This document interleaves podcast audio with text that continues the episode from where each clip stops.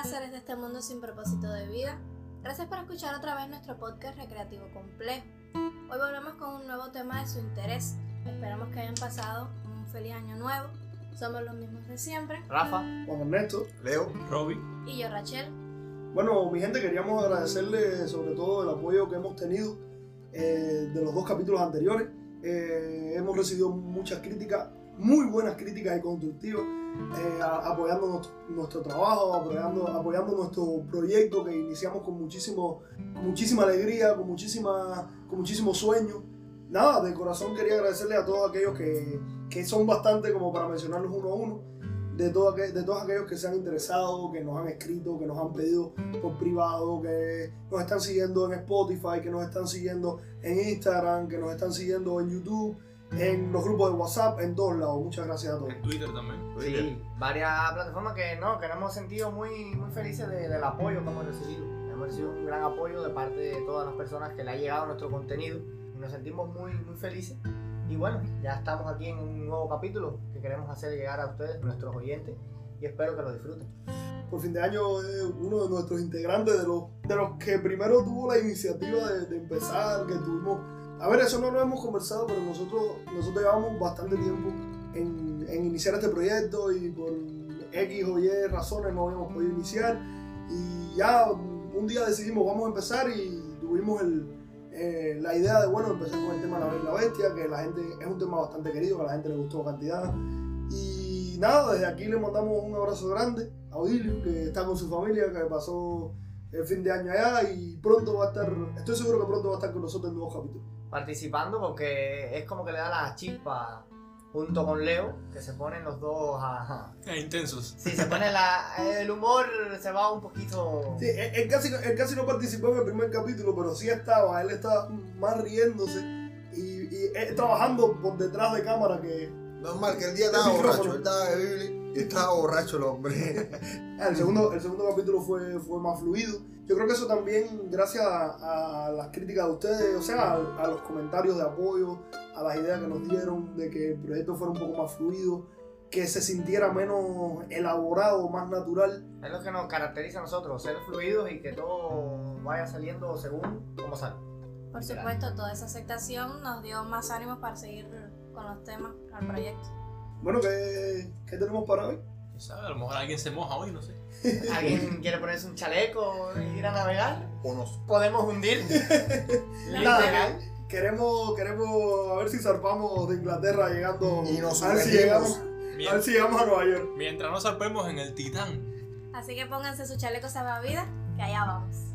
En el episodio de hoy exploraremos la trágica historia del Titanic, un barco que zarpó con sueños pero que tuvo un destino que resonaría a través de los siglos. Para entender realmente la magnitud de lo que sucedió eh, en el Titanic, empecemos por preparar la escena. Vamos a, vamos a empezar. Eran principios del siglo veinte, una época de aquellos tiempos de riqueza e innovación. El Titanic, aclamado como el insumergible, era una maravilla del ingeniero, eh, listo para cruzar el Atlántico con más de dos mil pasajeros. Vamos específicamente a ubicarnos entre el año mil novecientos nueve y mil novecientos doce, en los astilleros de Harland y Belfast, donde se construyeron tres barcos gemelos. Voy a nada más mencionar el nombre del que vamos a hablar hoy, que es el Titanic. Que, que realmente es el barco que, que más fama ha tenido a través de los años, por eh, lamentablemente la los sucesos que, que sucedieron. Que, que, que, que tiene una teoría conspirativa con un, con un barco hermano de él, pero bueno, más adelante la vamos a, a comentar. Ahora primero quiero empezar con su fabricación, que era un barco grande, medía treinta metros más que de, de eslora, que el Mauritania, que en ese momento el Mauritania era uno de los barcos más grandes del mundo, para, para no decir que era el más grande del mundo, porque yo no vivía en esa época. Bueno, y vas a decirte que para el tiempo, para esa época, la ingeniería estaba sí, avanzadísima. Está avanzada. Sí. Yo creo que nosotros a veces tenemos una percepción de, de la época un poco confusa. Sí. Te hablan de mil novecientos nueve, mil novecientos doce, y tú todavía te estás imaginando a los barcos de vela y eso. Y... no, pero... así mismo. Lo que sí me estoy imaginando yo ahora mismo, ahora mismo me llevo a la mente, fue que cuando fuimos a llevar a Rachel en las calles allá de Gran Panel, me, me... Nos hacía falta un barco de eso, ma. Hacía falta un... Las calles de Gran Palais se parecían mucho a la Londres aquel de allá de esa época. Había que, viene, ser, había, que ser, fango, había que ser un titán para cruzar de una calle a otra.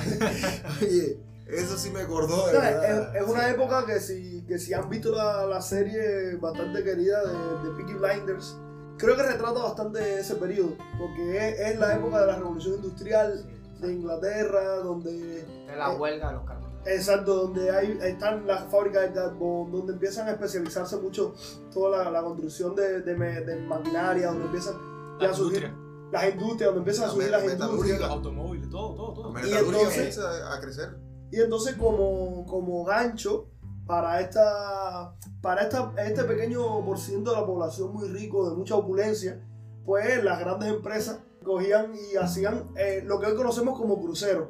¿Sabes? Los grandes cruceros en ese momento pues estaban haciendo esos tres hermanos que mencionaba Robier. Se llamaban transatlánticos. Que eran transatlánticos, que la idea era que iba a ser una cosa súper revolucionaria. Es decir, la idea era viajar de, de Inglaterra a Estados Unidos, a Nueva York. Lo más cómodo que eh, se fuera en el momento y lo más rápido que también. No, y que era un barco de un lujo que tenía para la clase alta, era, lo, es como decir, lo último de... Sí, por eso lo, lo comparamos más o menos con los cruceros de hoy en día, ¿no? Porque eran los últimos. Bueno, tienes de, de clase baja, de clase turista y, y, y el V I P, el, la, la, la clase alta. Sí, ahí para viajar en los camarotes eso había que tener dinero. Ahora que hablaste de los camarotes, adelantándome un poquito y sin dejar atrás lo que estoy diciendo, en la película se ve que los, ¿cómo decir? Los pasajeros de la clase media y la clase baja estaban trancados, no sé cómo se llama, en la parte de abajo del barco. Ahora no sí, sé decirlo. Sí, tenían como recluidos en el sótano. Sí, en, en, en la vida real, en la, en la vida real no era así. En la vida real no era así. Ellos estaban libres, podían salir a, a arriba, podían salir a todos los lugares del barco. Bueno, el barco zarpó desde Southampton el diez de abril de mil novecientos doce, recaló en Cherburgo, Francia, y en Quiston, actual Cobh de Irlanda. Solo tenía veinte botes salvavidas de tres tipos diferentes. Su construcción duró dos años. Yo, dos años eh, para construir eso. Yo me imagino, oye, eso, no, eh, viendo la película, ah, es otra cosa, quería comentarles que vamos a hablar de la, de la película tomándolo como referencia.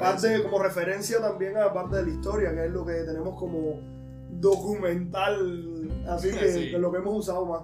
Deben haber usado una pila de tornillo y de tuerca, no me imagino. Rem- remaches, en esa, época, en esa época eran remaches. Es decir, que... eran remaches que eran... se ponían a mano. Era lo, lo último de la tecnología. A mandarria. A mandarria viva, eran los que estaban trabajando y era mandarria viva. Y hubieron muchos fallecidos.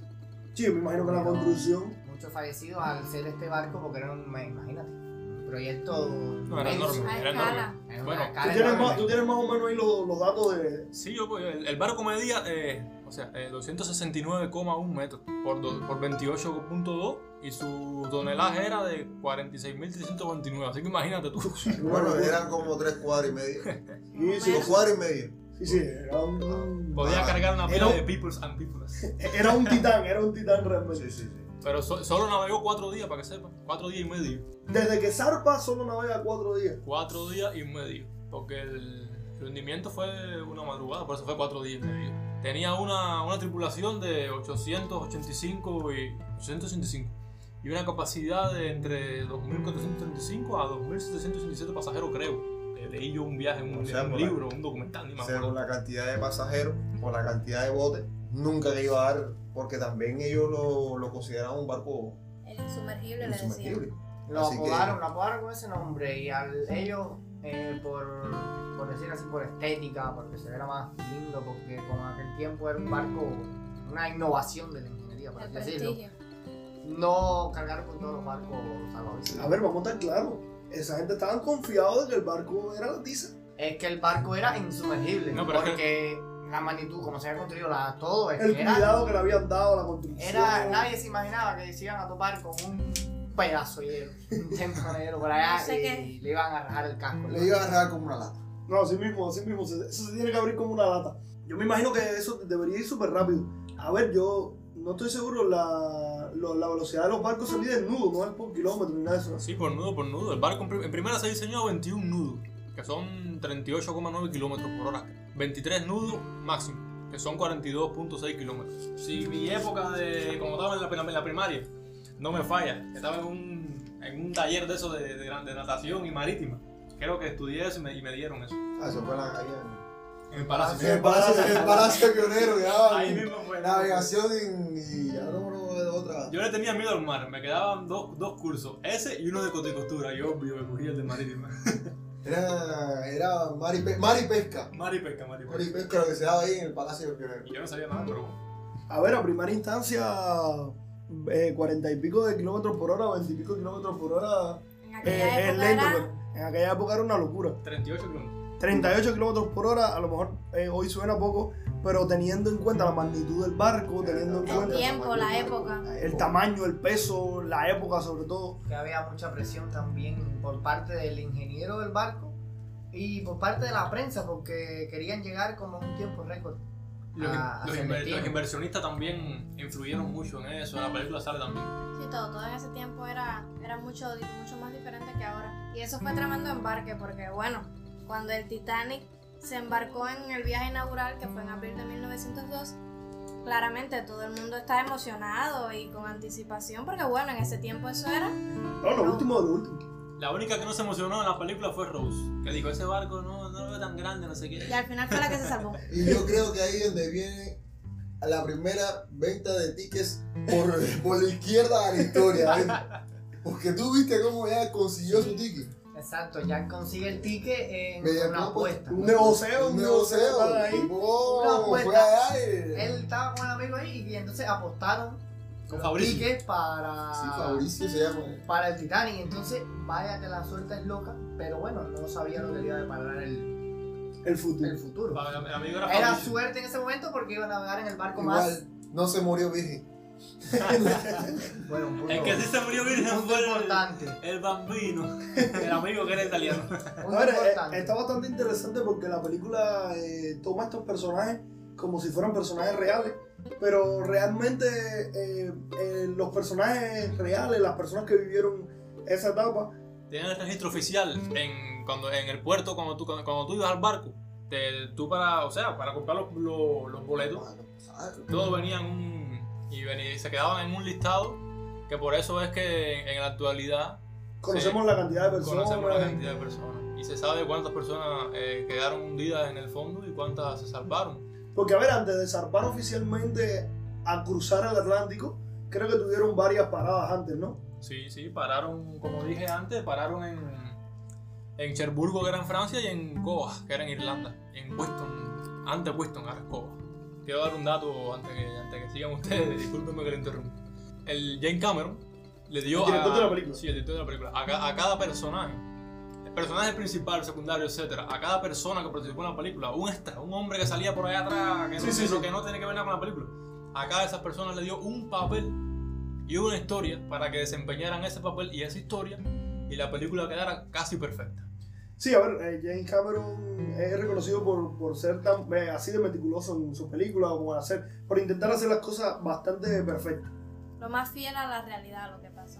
Sí, para que no se viera como que, como el típico, el, el típico extra que, que estaba barriendo el, el, el aire sin hacer nada. ¿Sí? Es decir, realmente tú ves la película y, y parece que estás viviendo eh, esa inauguración, estás metido ahí con la emoción que siente Jack con el amigo, que se gana los boletos y van corriendo como veinte minutos antes, se gana el boleto y ahí coge una mochilita con tres camisetas, dos pullovers y un calzoncillo y dale por ir para allá. Pobre cosita. Ah, pero James Cameron era un animal, este tipo, este tipo es tremendo director. Imagínate que la película costó doscientos millones de, de, de dólares y recaudó dos mil millones de dólares. Sí, yo, a ver, realmente yo creo que es una...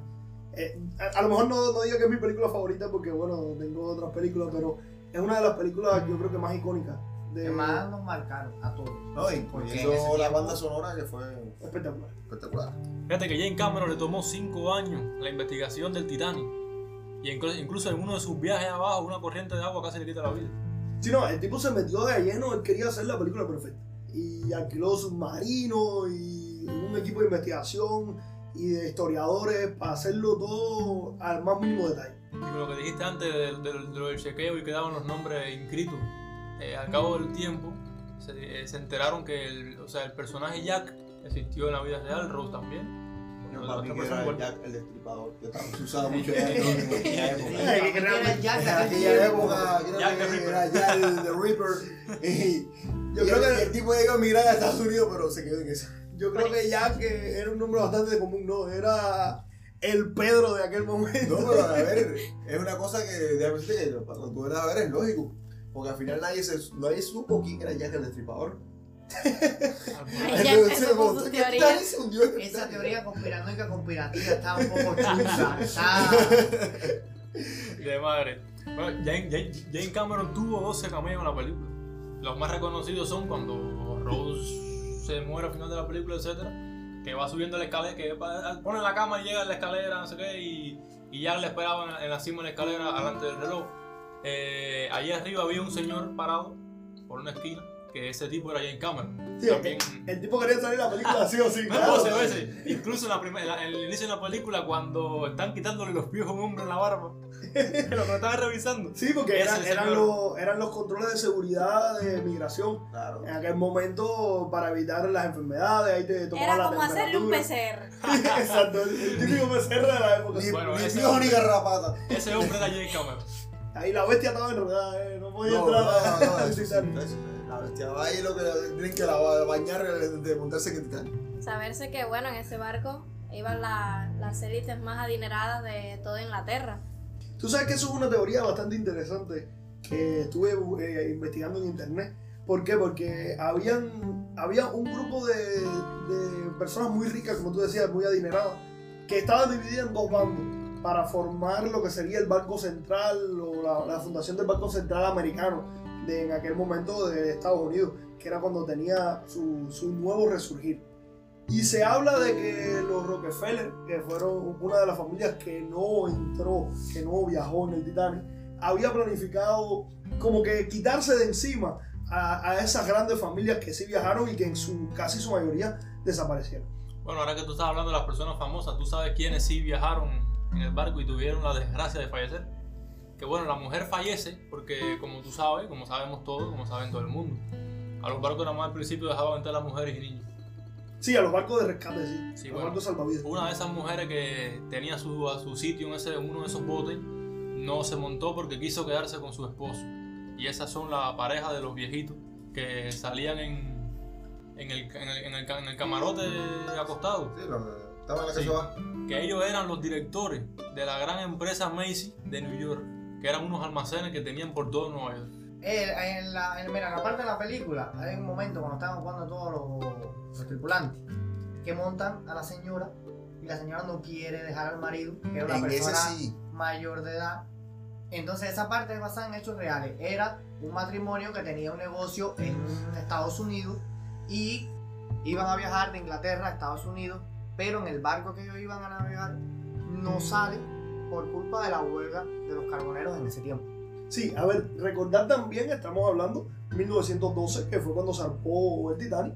Eh, era el resurgimiento del comunismo en Europa y eh, ya las, las grandes empresas, estas grandes industrias que estaban surgiendo, tenían sus propios sindicatos y empezaron a exigir sus derechos como trabajadores. Y surge la época de la, de la huelga de los carboneros, donde muchas personas eh, vieron interrumpidos sus viajes, eh, sus vidas, por precisamente todo esto, porque eran los carboneros que eran los que movían prácticamente todas las industrias, que era a base de carbón, que eh, pararon el, el mundo en aquel momento, ¿no? Si el, si el Titanic se, lo que eso era, eh, la, el, o sea, el combustible, el combustible. Que, utilizaba, que utilizaba era carbón. carbón. Bueno, incluso el papá de Rose...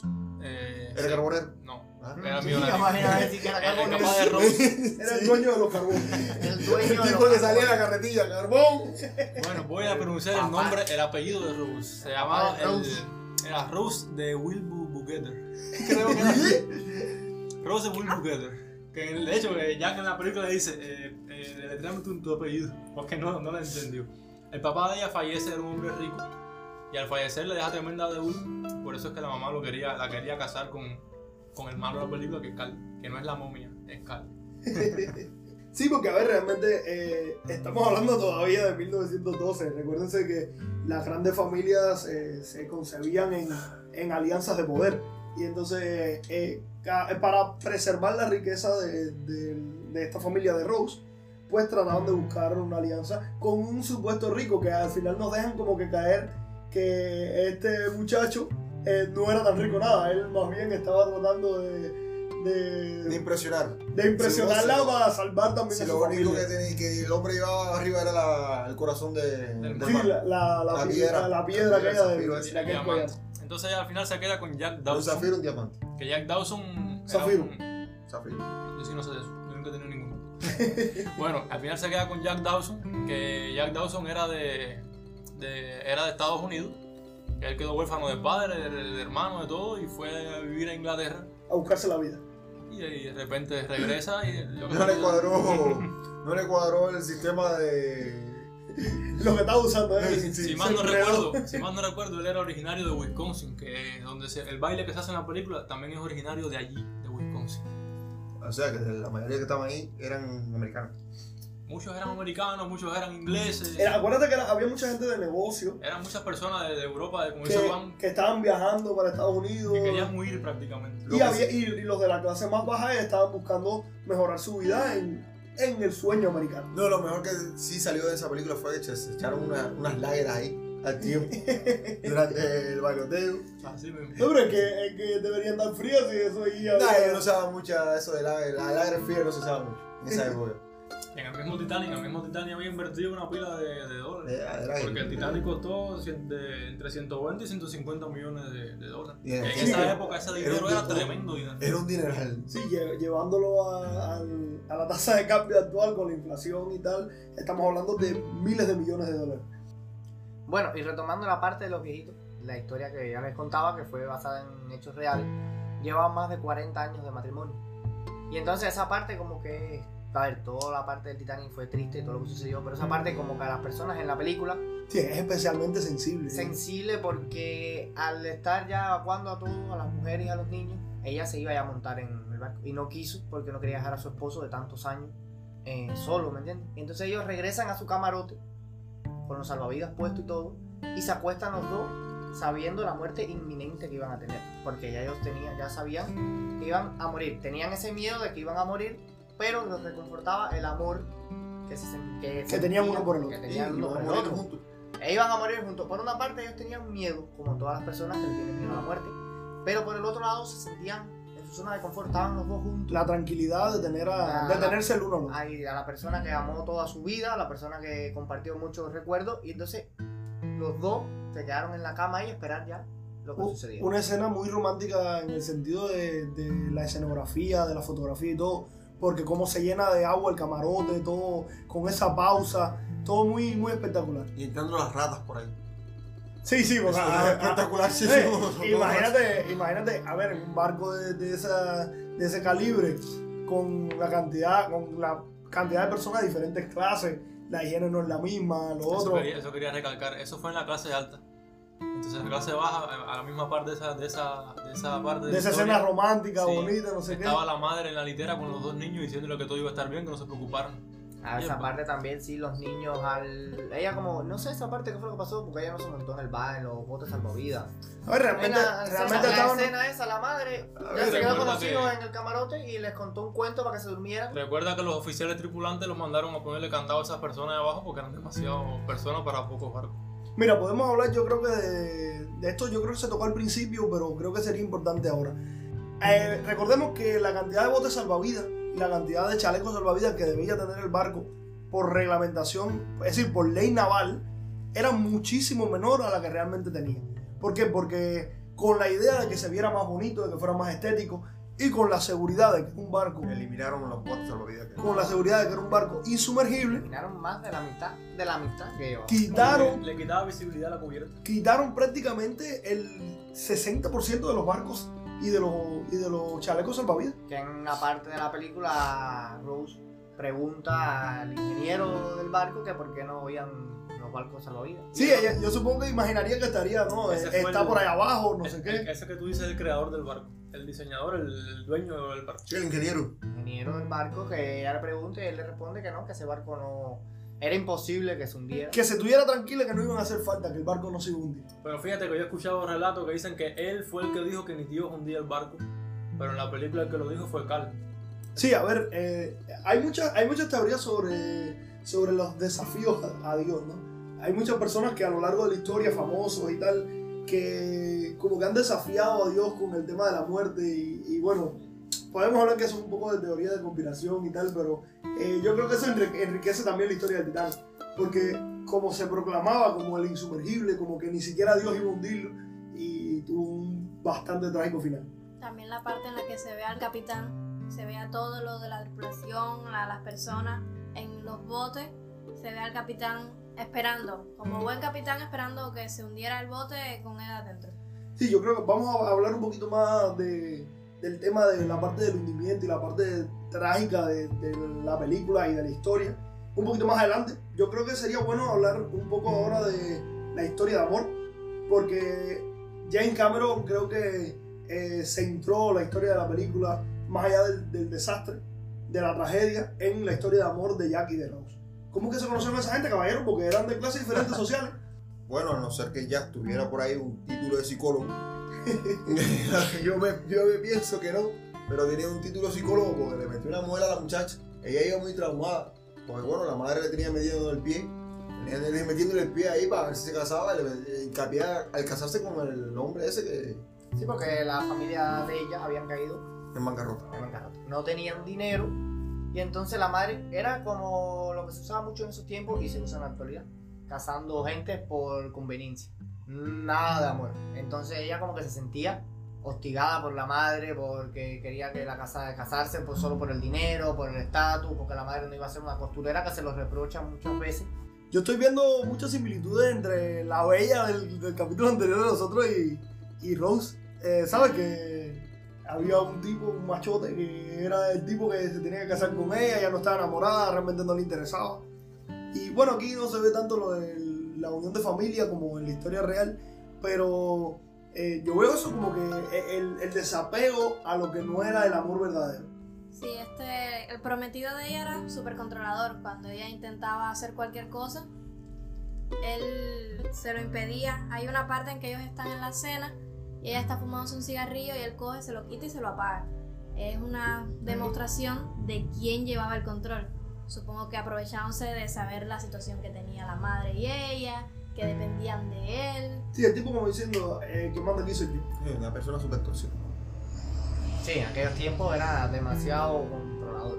Exacto, y es entonces cuando están en la cena que ella como que llega a su límite, estalla y sale corriendo del... de eso ahí, de, imagino que un restaurante. Del restaurante, sí. Del comedor obrero ahí.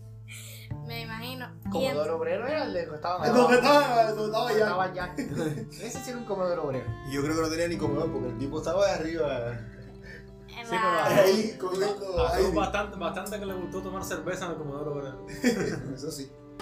Entonces cuando llega a esa parte detrás del barco, no me acuerdo el nombre, en la popa, y se, ella cruza del lado allá de la baranda, dispuesta totalmente a a desvivirse. Sí, a quitarle, ya, ya no quería a lanzarse, seguir. Sí. Y entonces cuando ella pasa corriendo, Jack la escucha y como buen chismoso va a ver qué pasa, y entonces cuando le dice que no salte, que empieza a dar una terapia psicológica. Ve lo que le estaba diciendo ustedes, el tipo estudió ahí en la universidad, a la calle de Londres. Era psicólogo. El tipo era psicólogo, metió la psicología esa y bueno... Para poderse ganar los, los, los tickets, el tipo le jugó cabeza al hombre de las, las cartas. Como diría el buen cubano, le metió la muela al siglo. No, pero la mató, la mató, la, o sea, la, la, la mató en el buen sentido, la salvó de la muerte. Sí, sí, ella se iba a matar. Sí, se quería quitar la vida porque... Que ya. En sí, en ese momento, eh, no la convence, porque ella dice que de igual forma se iba a tirar, y él le dice que si ella se tira, él va detrás. Y entonces, al ver ella de que él estaba hablando en serio, decide brincar al otro lado, y es en el momento que se caen y sienten el... Ella resbala. Ajá, sienten la bulla y creen que Jack lo cogen en una situación un poco comprometedora. Sí, como que él quería abusar de ella o, o darle sí. algo o algo de eso. Claro, por ser Jack de la clase baja y ver una persona de la clase alta. No, y también Jack malinterpretaron. Jack le dijo que, como dice Rachel, que él iba a tirarse con ella. Jack se había quitado los zapatos, se había quitado el chaleco, Se había quedado. Sí, estaba más tétrica todavía. Pantalón y camisa. Ahí era verdaderamente ya el destripador. Los oficiales en la cubierta, en la popa, al ver eso, pensaron que estaba haciendo otra cosa. Exacto, es cuando viene el prometido y que quiere meterlo preso y Rose intercede por él. Le dice que si en verdad va a apresar a la persona que salvó a su prometida. Y entonces le dice que en agradecimiento lo va a invitar a una cena. Dios, me imagino el tipo cuando entró al restaurante es acostumbrado a la barranca esa donde estaba abajo. Cuando vio eso con todos los lujos. Y ve acá y cómo fue vestido, porque con dos o tres trapos que tenía. Este la... No tenía ni trapos, sí. Eso de la mochila, en la mochila se nos cabía ropa. Y por eso se ropa para allá. Puede correr, correr para irse. Lo que, lo que cogió, como dice Rafa, lo que cogió fue un, un saquito ahí que se parecía a Tom y Jerry cuando cogía el palo con el, el palo que enlazaba para robar la ropa. Así mismo. Pues nada, él, una señora que no era tan rica como, como la mamá de ella, le, que le presta la ropa del hijo, que es una casualidad que le quedó bien. Y entonces le asiste a la, a la, a la cena. Que ahí, como tú dices, cuando vio como siete, como siete tipos de cucharas, siete tipos de tenedores, siete tipos de cuchillos, el tipo dijo, pero tengo que ir. No, me imagino. Eh, eh, acuérdense que, lo, que la, la, los ricos tienen esas costumbres. Eh, sí, rara no, al final eso es... Eso es de levantar, de levantar el dedito cuando toman agua. eh, tomar, tomaste, agua yo y no soy rica. Tomaste con el dedo de meñique, así elevado, venga. No, pero entonces lo que te digo es... Eh, ahí, se, ahí se evidencia el, el primer gran choque cultural. Es decir, de cómo una clase bastante baja que vivían prácticamente y que comían prácticamente en un lugar pequeño, un lugar de poca iluminación, con nada de lujo, choca con la realidad de las personas que realmente tienen dinero. Y se queda anonadado con toda la riqueza, la opulencia. Te estoy diciendo, ahora mismo lo estoy viendo y te pareces a Fari. Ya que, que hoy, ya que no estamos riendo, déjame hacer un chiste, un chiste negro. El Titanic tenía dos mil y pico de personas. Con tantos ratones que había en el barco, ¿cuántas cuántas huidas habían ahí? Yo creo que estaba sobrepeso, estaba sobrepeso el Titanic. Ya dormía como un ratón. Yo, yo me imagino. De peluche. Yo me imagino, eh, las condiciones de los trabajadores también eran bastante complicadas en esa época. Sobre todo lo de las calderas. Por eso estamos hablando de la huelga de los carboneros que tocamos anteriormente, pero la gente esa, eh, como Leonel anticipado, El, el combustible que utilizaba, imagínense ese pedazo de barco para moverlo, era a carbón.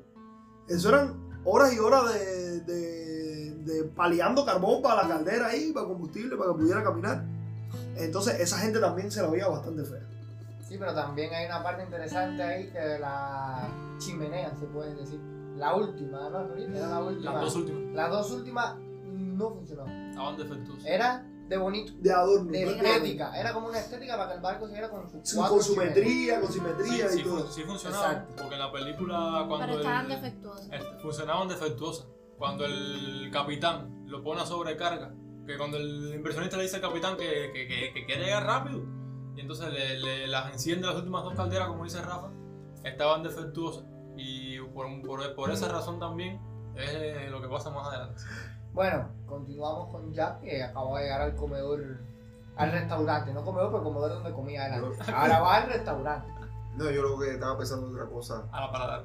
No, tampoco, era sobre las chimeneas y las calderas. Me, como que me suena a mí a los, a los problemas que, que tienen ustedes, sí, sí, sí, te, ustedes te aquí. Entendemos, te entendemos. Que tienen que, que poner andamio. Yo me imagino Ramírez y a trabajadores de Titanic aquí. Los trabajadores de Titanic poniendo andamio y todo eso porque hay que dar un mantenimiento a, a, a una caldera del Titanic. ¿Te, te imaginas los trabajadores de la caldera del Titanic con sola pinta? Y cogiendo el ticket para el almuerzo ahí. Así mismo, así mismo. Hay que reírse porque es demasiada tragedia en, esa, en una sola película. A ver, cuando Jack llega, con, así como que con señas, la señora que le presta la ropa y eso, le hace señas de cómo tiene que empezar a comer. Y el prometido de Rose, como para chotearlo o algo así, empieza a hacer comentarios o como que burlarse de él. A tirar pullita en el buen cubano. Sí. Ajá. Y él con el carisma de él, él como que se gana a las personas que están en la mesa. Incluso después de eso lo invitan al baile. Ay, el chamaco se echó a todo el mundo de bolsillo. Psicología. Te lo digo que es psicología. Yo sigo diciendo que el Chava, tipo. El Chava era un muelero. El tipo era. Tenía los poderes. El barcajuil del Titanic. Era el muelero y el, el muelero. Ver el peliculero del barco, el muelero. Ah, pues, el muelero. Psicología me, jug, me jugaron a mí cuando vi la portada de la película que era Jack con Rose con las manos abiertas en la, en la, la baranda ahí. La baranda eso ahí, es icónico. Antico, antico, y arriesgando su vida ahí. Eh, la puesta del sol, que por cierto, la puesta del sol fue real, fue filmada en el, en el océano. Entonces, cuando, cuando veo la película, lo primero que veo es a Jack con Fabrizio y eh, soy el rey del mundo, no sé qué. Y yo dije, pero esto, pero qué. Bueno, más para adelante pasó lo otro, pero al principio. A ver, no a ellos no les preocupaba mucho caerse de la baranda esa, si de todo el mundo sabía que se iban a morir más adelante. No, yeah. Eso no les preocupaba. Yeah, y, y de hecho, a nadie lo iba a extrañar tampoco. Nadie sabía ni que existía. Ellos eran personajes random ahí en ese tema. No, que realmente tampoco había registro de ellos, se habían, se habían ganado los tickets ahí. De corre, corre, entra por, la, por el sótano. De hecho, cuando ellos, cuando ellos entran al, al camarote, el ruso ese que estaba en el camarote le dice al otro ruso, eh, ¿dónde, dónde están los amigos de él? Que no me sé el nombre. Hey. Pregunta por los amigos, ¿dónde está quién? Petrov y Vladimir. Así mismo. ¿Qué hacen los rusos montados en el Titanic? Se colaron. Mira, no, si Fabrizio era italiano. Romano, Fabrizio y Romano. Romano. Ahí lo que venía era a dar noticias del Barça y eso. Estaba buscando una primicia de Alfonso Davies. Sí. Y entonces cuando se suelta su... Cuando se va a un el Titanic... Here we go. No, no, eso, o su frase más célebre. ¡Están pasando cosas! Ya, ya, vamos a dejarlo así. Si no le digo a los nenes que la película la he visto catorce veces y no quiero entrar en polémica. La escena del baile, que es una escena súper icónica, que es cuando ella baja por las escaleras, todo muy... Muy Bella y la Bestia. ¿Sí? Discúlpame que, es que le que está haciendo la analogía, pero es que es que tiene mucha, muchas cosas en común. Similitud, mucha similitud. Al contrario de la Bestia, Jack es una persona... Bastante apuesta. Bastante apuesta. Es un rubito sí, sí, claro sí, sí. ahí, matador, y... con labia. Y el acabarate era la señora... ¡Cuyo! ¡Cuyo! La señora que prestó la ropa. Aquí era el contrario, aquí es el bello. El bello. El bello y la bella. Porque bueno, sí, sí. Es lo, bello, era, es lo que era pobre. El bello era riquísimo. Lo que era... Lo que uno era pobre y el otro era rico. Pero entonces Jack se aburrió y le dijo a ella, yo te voy a enseñar a ti qué es lo que es un verdadero, sí, un verdadero party. Estaba aburrido de, de todo el protocolo. Ese, el protocolo y, la orque, y la orquesta esa de, de, el danzonete ese que tenían ahí. Y la llevó para antro. Llevó para antro. Yo te voy a poner a ti lo que es el, el flow de verdad. Y la llevó para la discoteca de abajo de la, de, de, de, de, del primer suburbio. El V I P de abajo. Para la discoteca de abajo. Y ahí al after party ahí. Ahí fue donde ella conoció el Lager. El Lager pensaba, no, pero yo creo que ella pensaba hacer la termo. Esa era la termo. El termo, era la termo, lo que era tomando. Que ella se emborracha y baila. Con, y empieza a bailar con, sin distinción de, de cómo eran las personas o cómo estaban vestidas. Ella baila con todo el mundo. Y bebe con todo el mundo. O sea, que como las personas ahí le, que estaban revisando si tenían enfermedades, ¿no? Y ella tomó cerveza de, de la claro, gente. Todo el mundo hubiese cogido papita y ahí cualquier cosa. Ella lo que quería era disfrutar. Dile, disfrutar el, porque ella se sentía muy hostigada que, por la madre. Y al final se vivir. Quería vivir. Ella se sintió tan, tan, tan bien que fueron. Continuó la fiesta, como todo buen cubano. Se continuó la fiesta y dijeron, vamos a continuar el party. Sí, no, realmente ella estaba viviendo una cosa extraordinaria que nunca había vivido antes. Acostumbrada al protocolo, acostumbrada a la cantidad de restricciones que tiene la vida de rico, entre comillas, ¿no? Estaba haciendo lo, lo más libre posible, como nunca antes había sido. Y por supuesto que se divirtió de forma extraordinaria. Sí, pero en ese momento, el, como decir, el mayordomo del supuesto comprometido de ella, no es la parte en que lo ve, ve a ella bailando con Jack y eso. Sí. Y se lo cuenta a Gastón, al novio, al, al novio, Cal, al, Cal, supuesto, Cal. al supuesto novio. Y en ese momento Cal sintió el verdadero terror.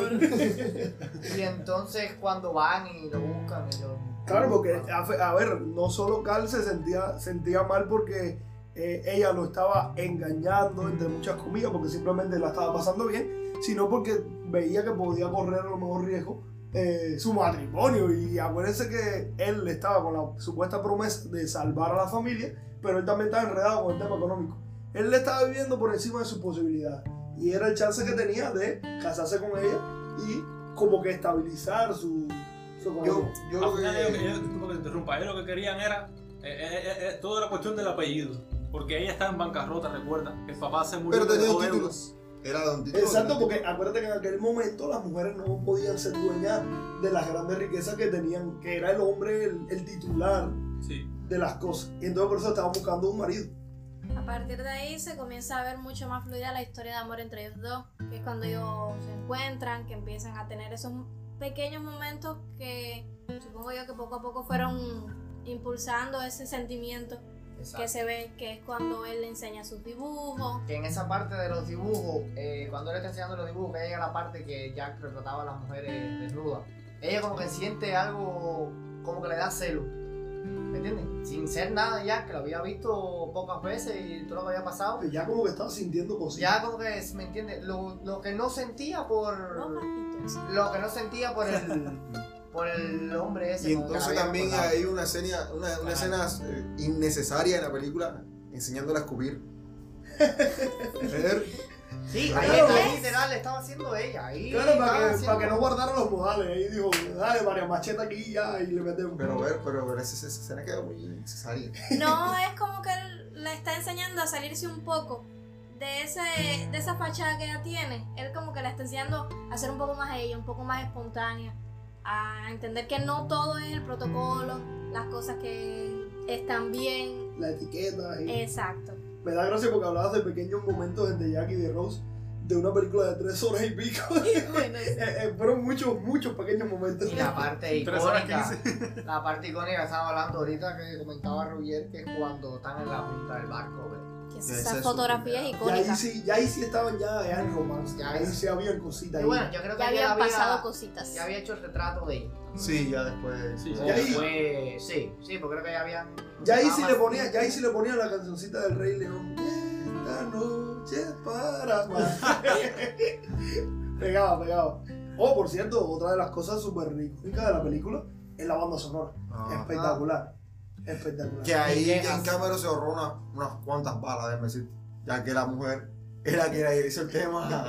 Sí, ¿verdad? Que Celine Dion era la esposa de, de, de James Cameron. De Cameron en ese momento. Yo, yo creo que en, esa, en ese momento era la esposa de él. Sí, sí, sí. sí. sí. Ah, ya. No, o ahí fue donde la conoció. No, no, ya era, ya era, ya era, no.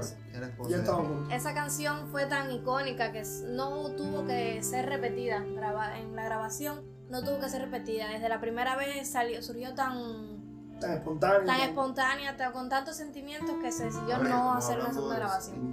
Es que están hablando de la película y me hizo. Pues tan icónica que en aquellos tiempos mi madre me la tenía pelada con la canción. Y, y ponía la canción. y, la manía, y, la y veía la película y ponía la canción y veía la película. Yo, y tengo, yo tengo un dato random que, no, que me, da, me da hasta pena decirlo, pero no. Siga, siga, no, no quiero ni decir, no lo quiero decir.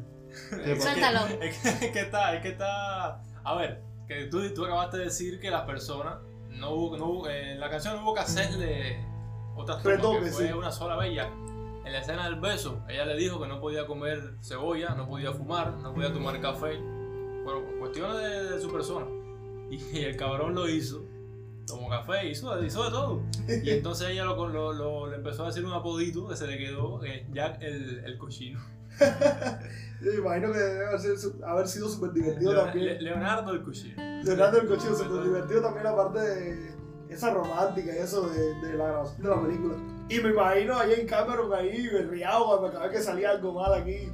Más o menos aquí, como hacemos tras bambalinas aquí nosotros en el podcast, que Rafa siempre estaba levantando las manos, dirigiendo esto y lo otro. El Cameron. El James Cameron. Sí, el Cameron. Rafa el Cameron. ¿Eh? Exacto. Yo recuerdo que la primera vez que la vi, la vi en un campamento de pioneros. Y estábamos todos sentados con una pantalla de esa de reflector y se formó una lloradera de momento que yo estaba medio dormida y yo me quedé así. Bueno, yo creo que, creo que vamos a, a dar un pause por aquí en el momento y vamos para dejar en el próximo capítulo la parte que, que, que están esperando todos, la parte esa eh, la parte salsosa, la parte de ricurancia y gozancia erótica, la parte de ricurancia y gozancia donde se imprime la huella digital en una un cristal. Literalmente Ross tenía la mano en el fotín. No, no, no, también ella estaba en un fotín. Se puede decir, se puede decir. Pero nada, le dejamos para el próximo capítulo la parte la parte la parte de la escena sexual, la parte de, del dibujo.